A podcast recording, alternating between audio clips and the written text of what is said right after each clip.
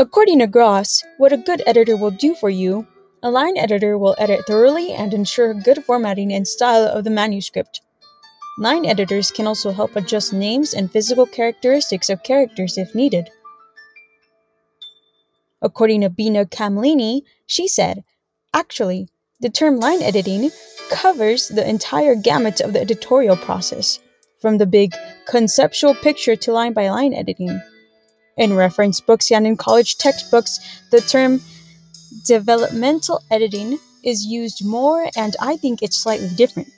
In trade editing, we call the actual editing process manuscript editing or line editing. Overall, line editing is the process of going through the manuscript's different drafts and shaping it and reshaping it until you and the author are happy with it.